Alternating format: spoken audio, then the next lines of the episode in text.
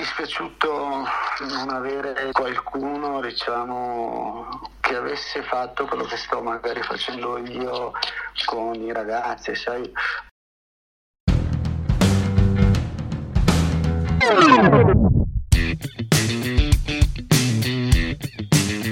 Se avete ascoltato la puntata 4, allora sapete chi è l'ospite di questa intervista. Se seguite lo snowboard da un paio di decenni, allora sarete emozionati un po' come ero io mentre facevo le domande.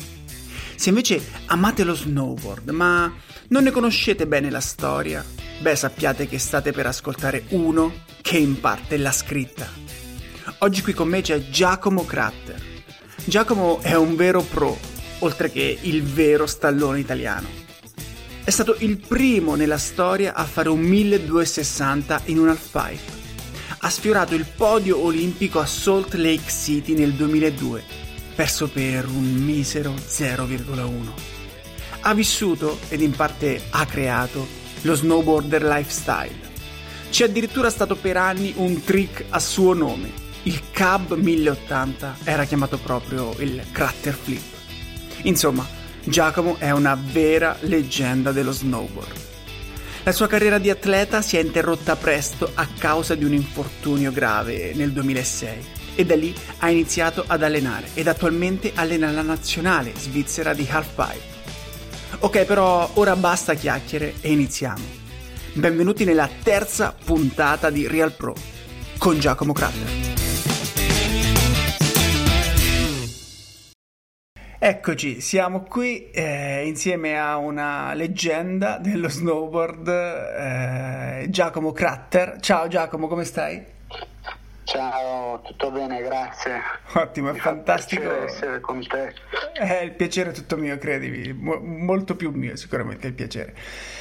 Senti Giacomo, toglimi subito una curiosità, se posso chiedere. Da dove arriva il tuo soprannome The Real Italian Stallion, insomma, lo, il vero stallone italiano?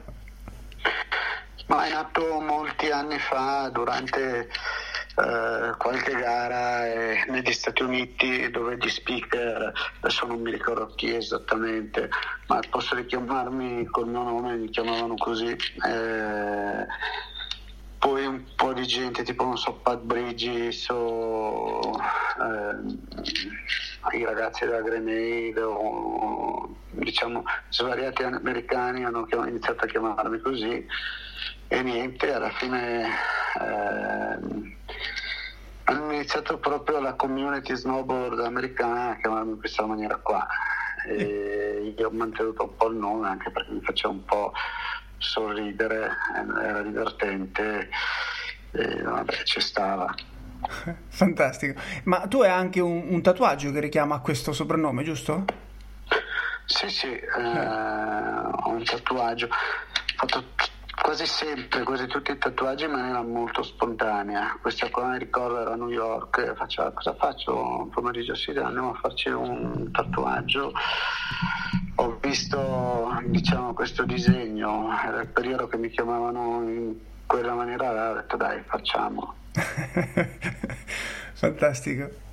Senti Giacomo, eh, invece parlando, io adesso ti ho introdotto rapidamente e ti ho chiamato leggenda dello snowboard, parliamo un attimo della tua, della tua carriera da, da, snowboarder professionista. Quali sono stati, eh, quel, secondo te, quelli che tu hai sentito come, come momenti più importanti della tua carriera? Sicuramente il primo sponsor era, mi sembra, nel 95. Eh, tra, a cavallo tra 95 e 96 con eh, la Nitro eh, che ha preso me e mio fratello.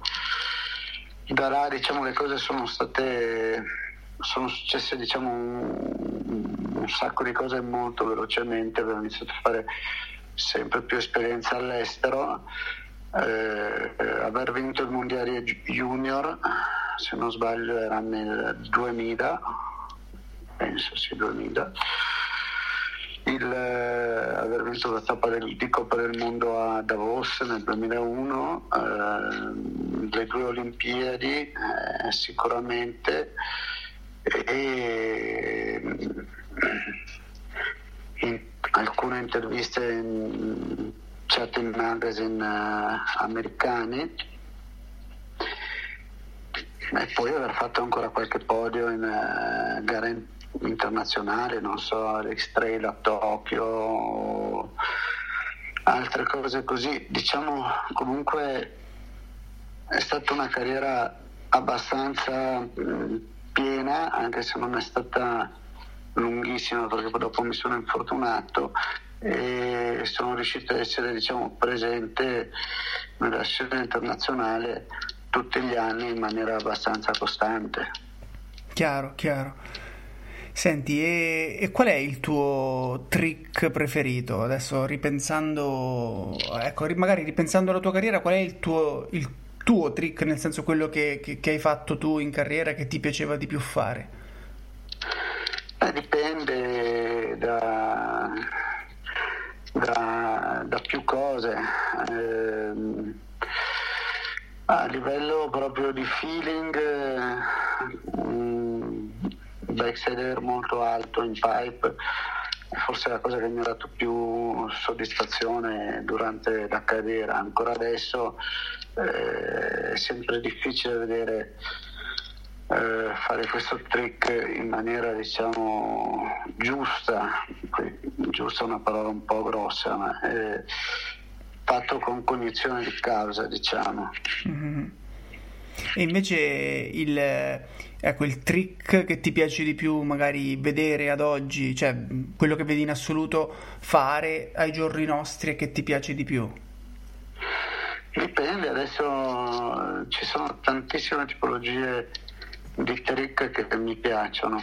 Ognuno, non so, ogni trick viene rappresentato al meglio magari da un rider, c'è qualcuno che magari mi piace vedere, mi piace vedere di fare un back triplo indie, uh, altra gente che non so, in pipe fa un back 3 eh, oppure magari un altro rider che fa dei frontside eh, bellissimi. È difficile eh, diciamo eh, definire un trick Certo, certo, perché poi lo, stile... a dire proprio il backside perché è la cosa più personale è il grab forse più rappresentativa dello snowboard però in questo momento ogni rider sta facendo dei trick che mi piacciono e che magari identifico il rider per quel trick là. Chiaro, chiarissimo. Senti, eh, tu sei stato per, per anni il, diciamo, il, punto di riferimento per lo snowboard eh, italiano. E ad oggi, secondo te, c'è un tuo erede in Italia? Chi è il, tuo, eh, il punto di riferimento italiano, il tuo erede italiano? ad oggi?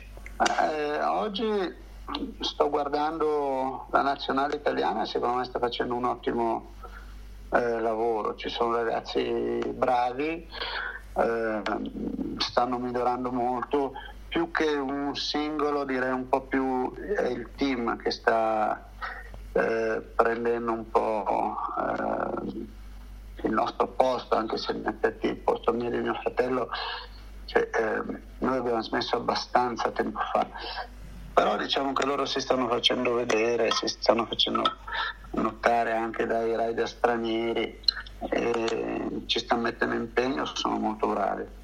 Sì, infatti eh, io li, cioè, li, seguo per quello che è possibile, insomma, seguirli sui social e effettivamente comunque eh, al di là dell'impegno, che chiaramente ce lo mettono, immagino da sempre, ma stanno veramente venendo fuori delle cose bellissime e, e il livello sta crescendo sempre di più, anche in, un po' in tutto lo snowboard italiano, ma anche, anche il freestyle soprattutto vedo che sta, secondo me sta crescendo moltissimo.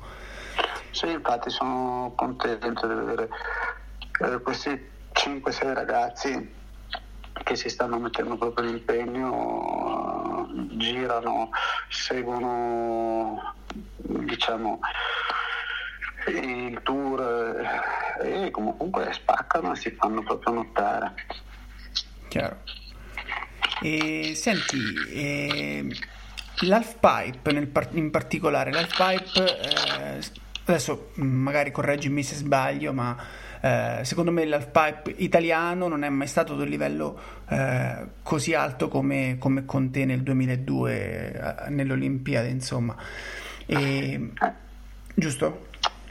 Eh sì, diciamo dopo di me c'è stato Manuel che comunque ha fatto eh, degli ottimi risultati, è stato comunque un atleta, tuttora è un rider fortissimo tra l'altro. Esatto. E, dopo Manuel poi c'è stato un po' un gap, adesso c'è Lorenzo eh, Gennero che rida eh, un po' di Coppa del Mondo, eh, però diciamo eh, ancora un po' di strada per riuscire a magari eh, fare un podio in Coppa del Mondo. Chiaro, chiaro. Anche se si sta mettendo molto di impegno, è comunque un rider valido. Assolutamente. E, senti, e parlando appunto di quelle Olimpiadi del 2002, eh, se non sbaglio tu facesti un quarto posto per tipo 0, 0,1, 0, qualcosa giusto? Sì, sì, sì, quarto posto per 0,1. Eh, e ti va di raccontarcela un po' quel, come, come, come, è stata quell'Olimpiade, come, come cioè, come hai vissuto questo, zero, questo quarto posto per un soffio? Eh... Ma diciamo che tutte e due le Olimpiadi, anche quelle del 2006, sono state un po' sfortunate per me. Secondo me sarebbe stato quasi anche più facile fare il podio a Torino. Eh, a Torino sono stato sfortunato perché sono arrivato tredicesimo per un posto fuori dalla finale, poi avrei cambiato discesa.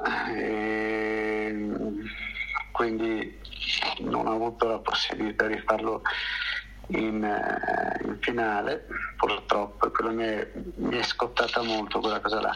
A Torino eh, questo 0,1 è stato anche un po' discusso per il fatto che avessero messo tre americani, io non voglio fare polemica mi è dispiaciuto molto, eh, so che lo snowboard però purtroppo per fortuna è uno sport a giudizio dove ci sta anche l'errore umano e fa parte proprio del gioco. gioco certo. Eh. E, e come, come, funziona lo scoring in una gara di halfpipe? È tutto completamente a giudizio, giusto? Sì, sì, sì, è completamente a giudizio, ci sono un tot di giudici, in linea di massima adesso viene eh, calcolato l'overall impression, cioè eh, l'impressione generale.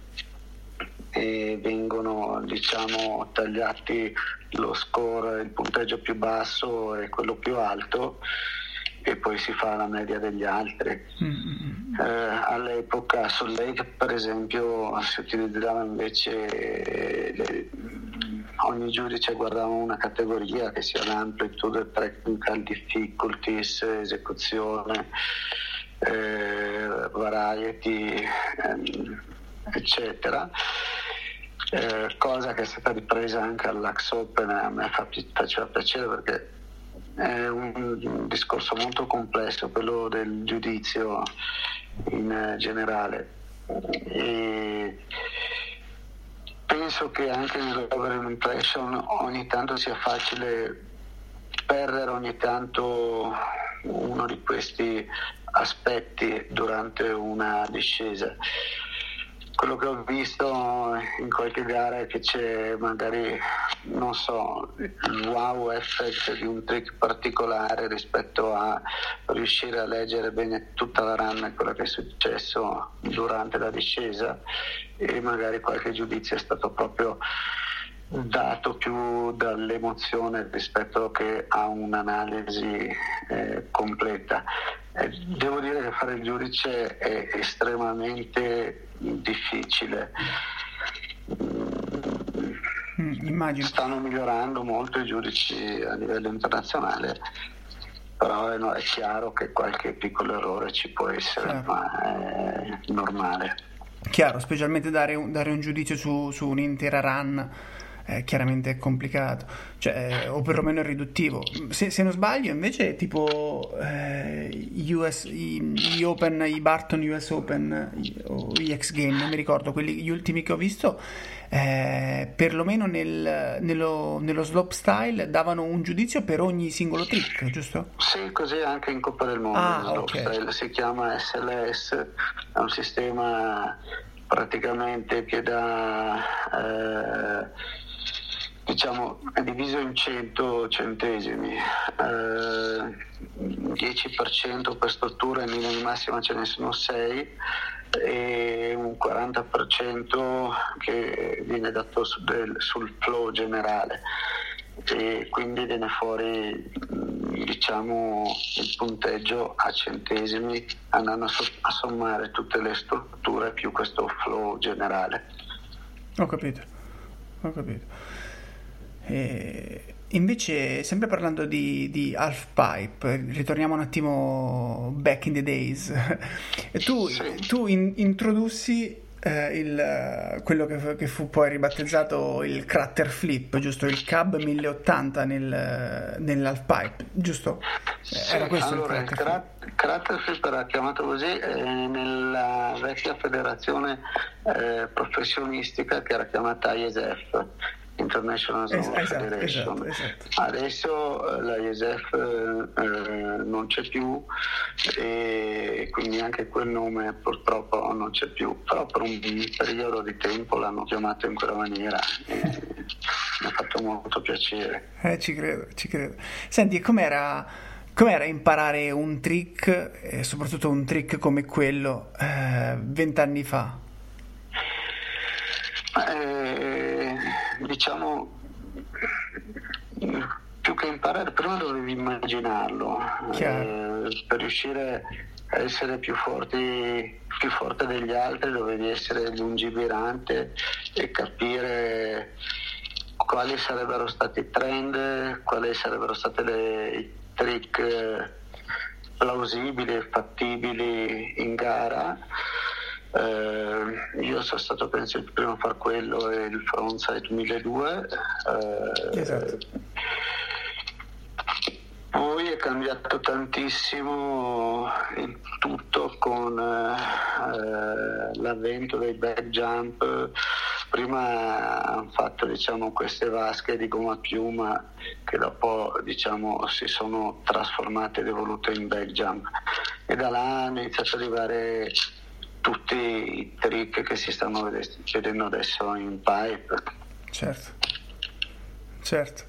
E, ehm, e senti, secondo te quale sarà il, il, prossimo standard, il prossimo trick che verrà fuori? Aggiungere, faremo un quinto, faremo un, un quintuplo cork, non so come si dice. Eh, dipende, dipende molto da, eh sì, ovviamente da pipe e slopestyle. In pipe secondo me è una cosa molto interessante che ha fatto vedere comunque Scotty James eh, è quello del variety, cioè di inserire tutte e quattro le rotazioni frontside, switch frontside, backside, switch backside, magari con uno style trick che può essere un alley o una roba così. Eh, in slopestyle anche là eh, vabbè, eh, c'è già diciamo, il discorso variety abbastanza forte eh, e secondo me più che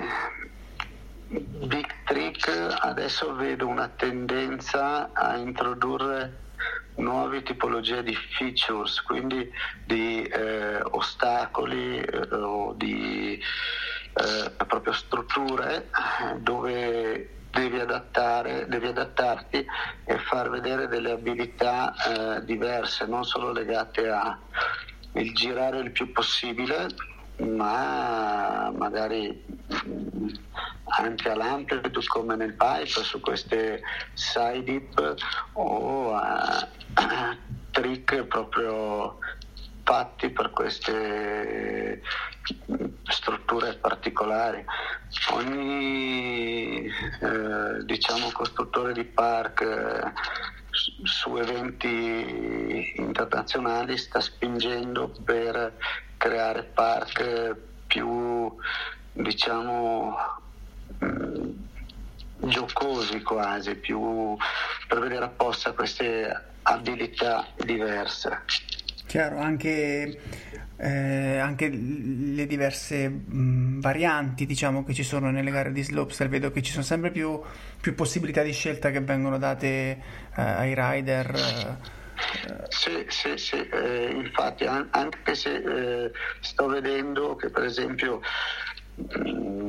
al US Open per dire già l'anno prima rispetto a quest'anno potevi scegliere se premere la spina laterale o il jump adesso loro tra virgolette anche per facilitare un po' il lavoro del giudice, perché se è la stessa struttura devi dare un punteggio da 1 a 10 certo. e uno prende il salto, l'altro invece di prendere la spina laterale, diventa molto difficile trovare una linea guida comune. Quindi eh, stanno veramente spingendo su queste strutture particolari, come l'ultima di Lax per esempio, eh, che era molto molto eh, strana.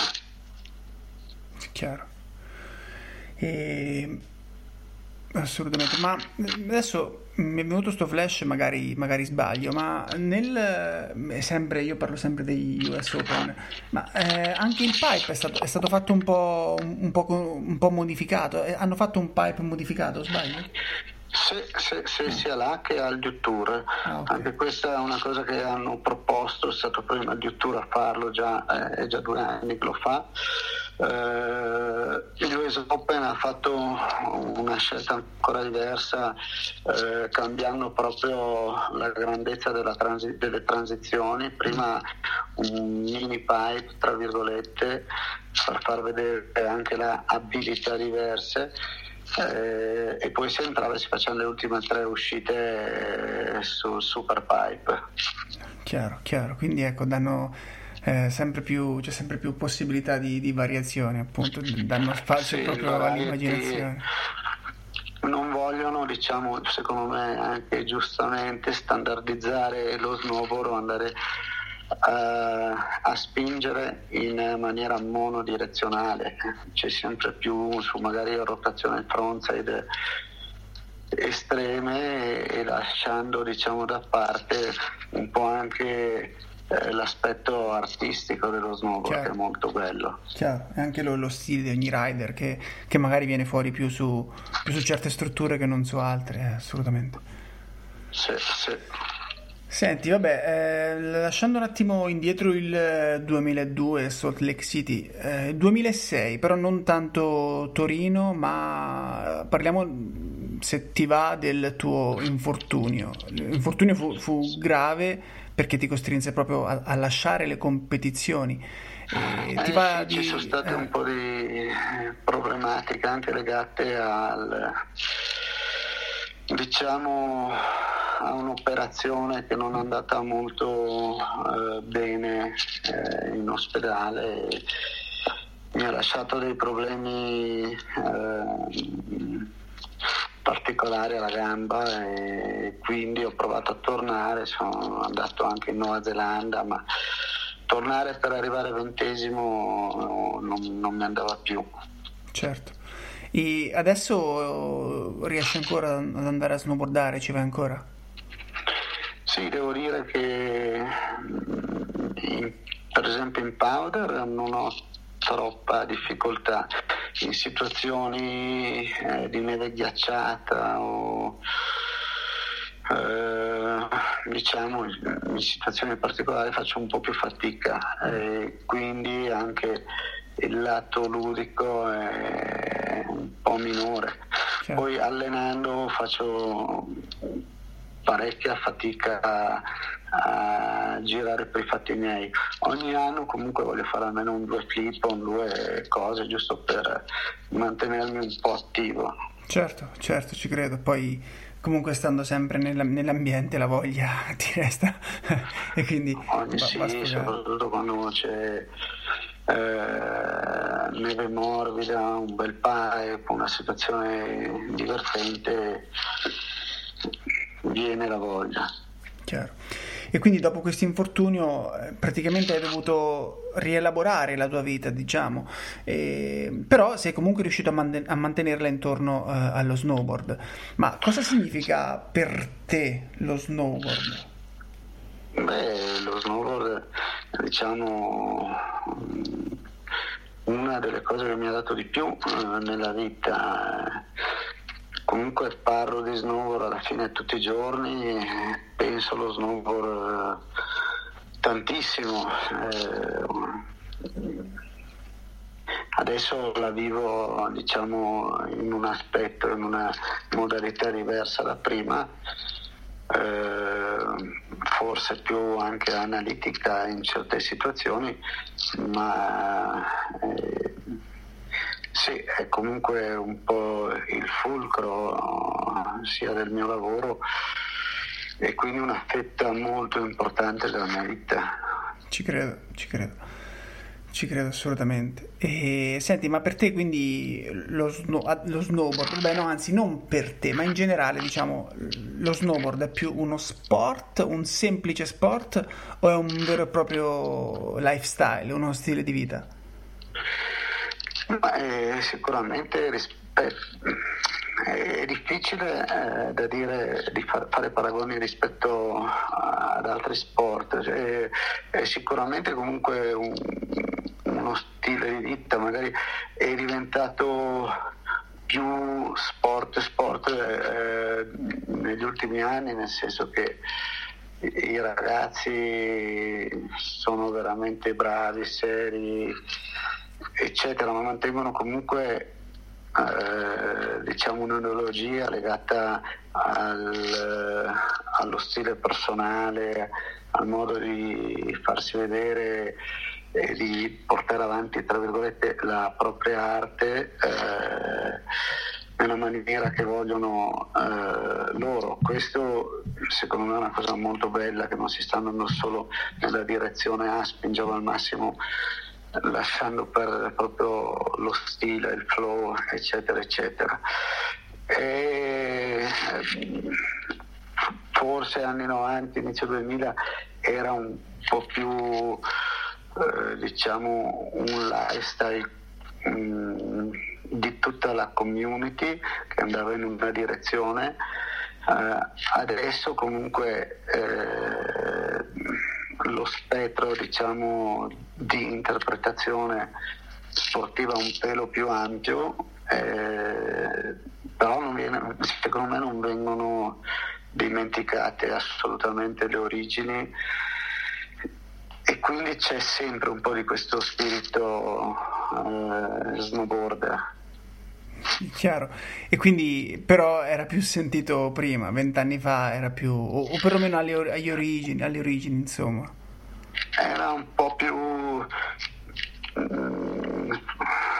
Sì, forse tutta la community era un po' più unita, adesso magari c'è più la gente che segue le gare, che...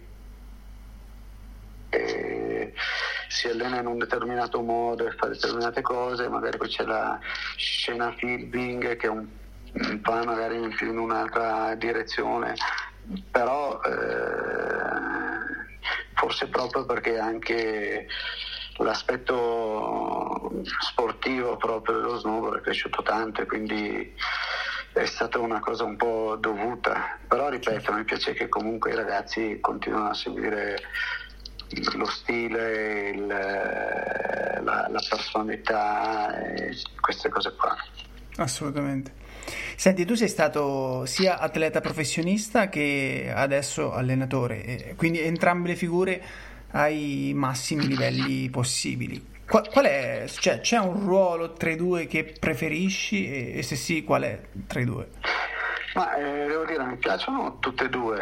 Ovvio è che eh, quando facevo l'atleta, eh, la grossa differenza è quando facevo l'atleta lo facevo per me, adesso lavoro nell'ombra e lo faccio per gli altri, eh, ho una responsabilità più per gli altri adesso perché se sbagliavo una volta sbagliavo io, erano affari miei. Eh, penso che sarei un bugiardo a dire che mi piace molto fare l'allenatore, diciamola così, però fare l'atleta forse mi piaceva un peletto di più, anche se c'è dire, uno, un, un lavoro così bello adesso come adesso cioè, non, non, riesco a immaginarlo per la mia mm. persona. Ci credo. E, e come, come, approcci i ragazzi che alleni? Cioè, com'è l'approccio, l'approccio a degli atleti di, di, di, free, di snowboard freestyle? Si, si, si, comandano, cioè si va a comandare di fare dei trick, di ok, impara sto trick per forza, oppure si lasciano esprimere? Uh... Ma eh, no, io cerco sempre di instaurare un eh, diciamo, discorso adulto, molto realistico, eh, andando ad affrontare svariati temi, eh, cercando magari di farvi vedere dove ci sono delle carenze, dove invece ci sono delle forze. Mm, mm, secondo me con una discussione adeguata eh, creare diciamo, un piano ideale. Io do i miei input, ascolto tanto anche quello che dicono eh, i ragazzi assolutamente perché alla fine sono loro che fanno le cose. Eh, quando magari non sono d'accordo o secondo me stanno tralasciando aspetti importanti, eh, comunque lo faccio notare senza però mai non mi piace essere non voglio proprio essere capo, padrone, no? devi fare questo, quello, quell'altro, no, secondo me deve esserci questa reciproca diciamo, fiducia e crescita, anche il ruolo di allenatore, io come allenatore non lo voglio vedere eh, diciamo ah, sono arrivato e quello che sto facendo è giusto e basta, anzi magari tra due anni spero di essere anche evoluto rispetto adesso e essere anch'io migliorato come coach. Bisogna sempre secondo me essere in movimento e cercare di trovare e migliorare diciamo, eh, il nostro essere problem solver. Assolutamente, Assolut- bellissima questa chiave di lettura anche del, appunto del ruolo di, di, allenatore che non è un capo autoritario ma è qualcuno che cresce anche insieme a te da un certo punto di vista. Senti, hai parlato proprio di punti di forza e debolezza, ma secondo te quali sono, diciamo, le caratteristiche più importanti per uno snowboarder? Quanto è importante magari la forma fisica piuttosto che... Ma eh, secondo me è proprio riuscire ad avere una eh, visione a 360 gradi. E ci sono magari alcuni atleti che hanno pensano solo magari all'aspetto tecnico e tralasciano tutto il resto eh, perché sono magari convinti che basti eh, solo allenarsi sulla neve in una certa maniera. Io sono più dell'idea di avere una visione aperta, di avere un, un'autoanalisi veramente a 360 gradi e avere un know-how di più diciamo, ampio possibile per riuscire a intervenire su te stesso nella maniera ideale in base, sia, in base al momento in cui sei e alla tua singola situazione. Non c'è diciamo, un, una formula che funziona per tutti, ognuno poi trova la sua strada e secondo me con questa diciamo, filosofia e attitudine eh, riesce a tirare fuori il meglio di sé. Chiaro, chiaro, è molto interessante questa cosa. Molto, molto, molto, davvero grazie per questa condivisione perché è veramente una chiave di lettura che, che, che si può traslare in qualunque ambito, non solo nello snowboard, e quindi davvero molto comodo. Sì, molto assolutamente ma è anche molto interessante parlare con sportivi di, alt- di altri sport. e vedere come loro vivono eh, proprio la loro disciplina. E, sì, come dicevo, sempre in movimento, il tutto. E, senti, e, quali sono Adesso pensando alle location, diciamo, ecco, europee piuttosto che statunitensi, abbiamo parlato di Salt Lake City piuttosto che Bardonecchia, piuttosto che prima parlavamo di Sasfi, dove sei adesso. Quali sono le località più belle in cui snowboardare secondo te ad oggi? Non, non, non, ad oggi, nel senso ad agosto, a settembre 2020 in generale. No, no, in questo periodo esatto, storico, esatto. nel 2019, 2020, 2021, quello che verrà. Ma eh, secondo me beh, in Svizzera, eh, per esempio, l'Ax sta lavorando benissimo, Sasfe in questo periodo è molto bello, eh, poi c'è Cramontana che sta facendo delle cose molto interessanti anche al di fuori dello snowboard. Ha fatto una palestra che si chiama Laia Stupenda dove c'è uno skatepark fenomenale, dei trampolini elastici bellissimi. Eh, in Italia comunque Saiseran e Livigno sono località molto molto fighe. In America eh, il Colorado sta spingendo bene eh, in Nuova Zelanda Cardrone è molto bella, eh, poi l'Absolute Park di ehm, Flacao è anche molto figo. Diciamo ci sono un po' di realtà fighe, per me è molto importante poi cercare di viaggiare e di cambiare spot eh, il più, il più possibile, il nostro è uno sport di adattabilità, eh, e quindi variare vuol dire riuscire ad adattare il tuo corpo a ogni situazione, ogni tipologia di neve e quindi riuscire a, a rendere meglio diciamo, in più situazioni possibili. Certo. Certo, anche questo. Io intanto comunque ho, ho preso appunti e prima o poi questi posti li vedrò tutti perché comunque tutti quelli che hai nominato, ad eccezione di quei due italiani, sono tutti da vedere. Tutti da... Io non sono stato in nessuno di questi, ma li vorrò vedere tutti comunque. Sì, sono posti molto belli. Poi. Eh, sì. Anche ma... la Nuova Zelanda è bellissima dal punto di vista paesaggistico, è più perfetta per inizio stagione anche. No, poi ogni, ogni località ha il suo perché ci sono posti invece fantastici per andare a fare neve fresca, e, tipo non so il Giappone o l'Alaska, questi posti qua. L'Alaska non ci sono mai stato, purtroppo mi manca, mi sarebbe sempre piaciuto andare. Ogni posto ha il suo perché. Certo.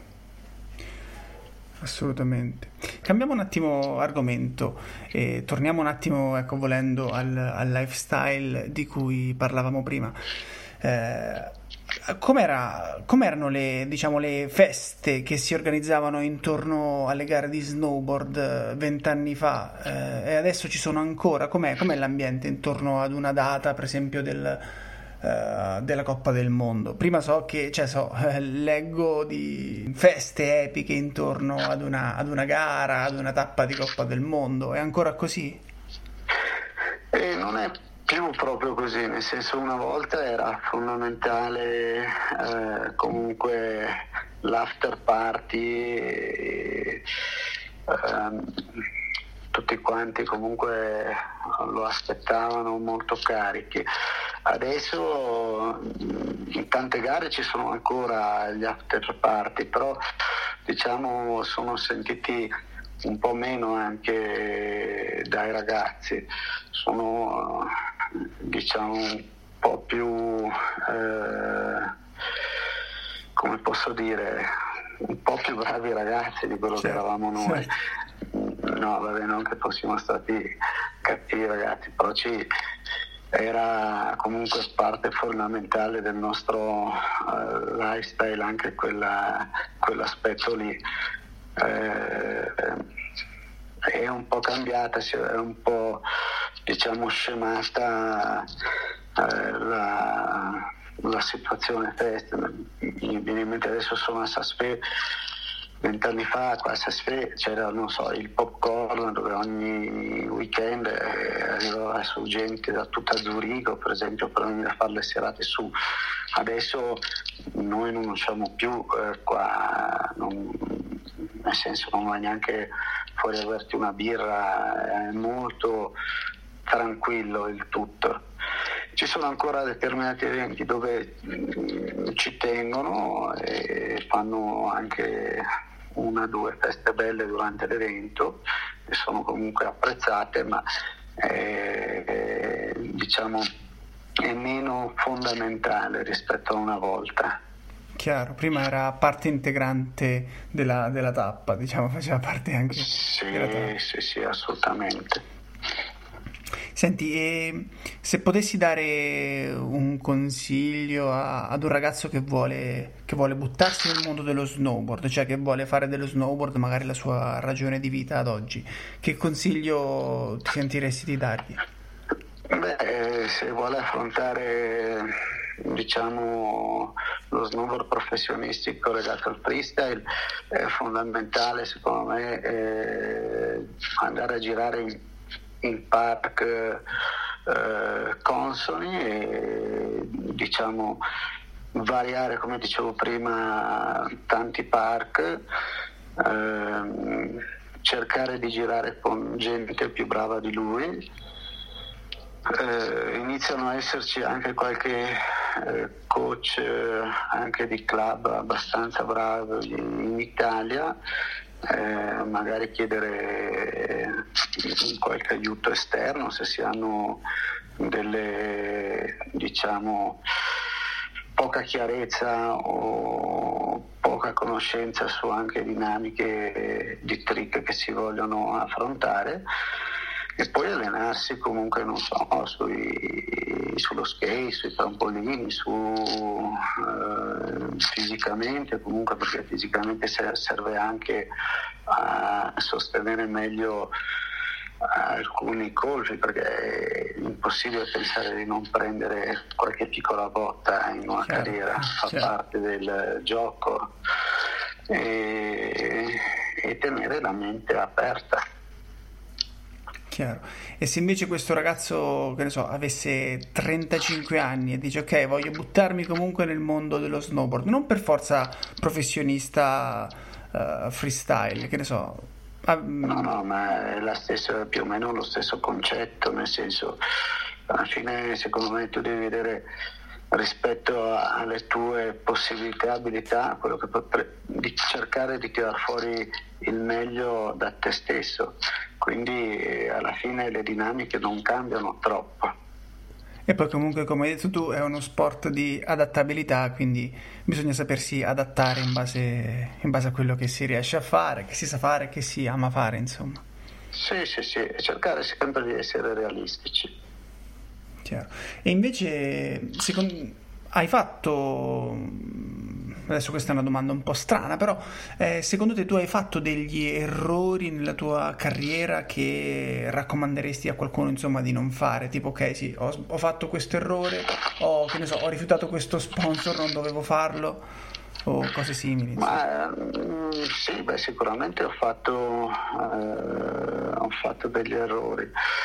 Adesso forse mi è dispiaciuto non avere, diciamo, a pensare a, a posteriori qualcuno diciamo, che avesse fatto quello che sto magari facendo io con i ragazzi, sai, avere più un, occhio esterno che poteva consigliarmi eh, durante tutta la stagione in più cose, sia in scelte, sia anche nel tecnico che sì, in tutto diciamo.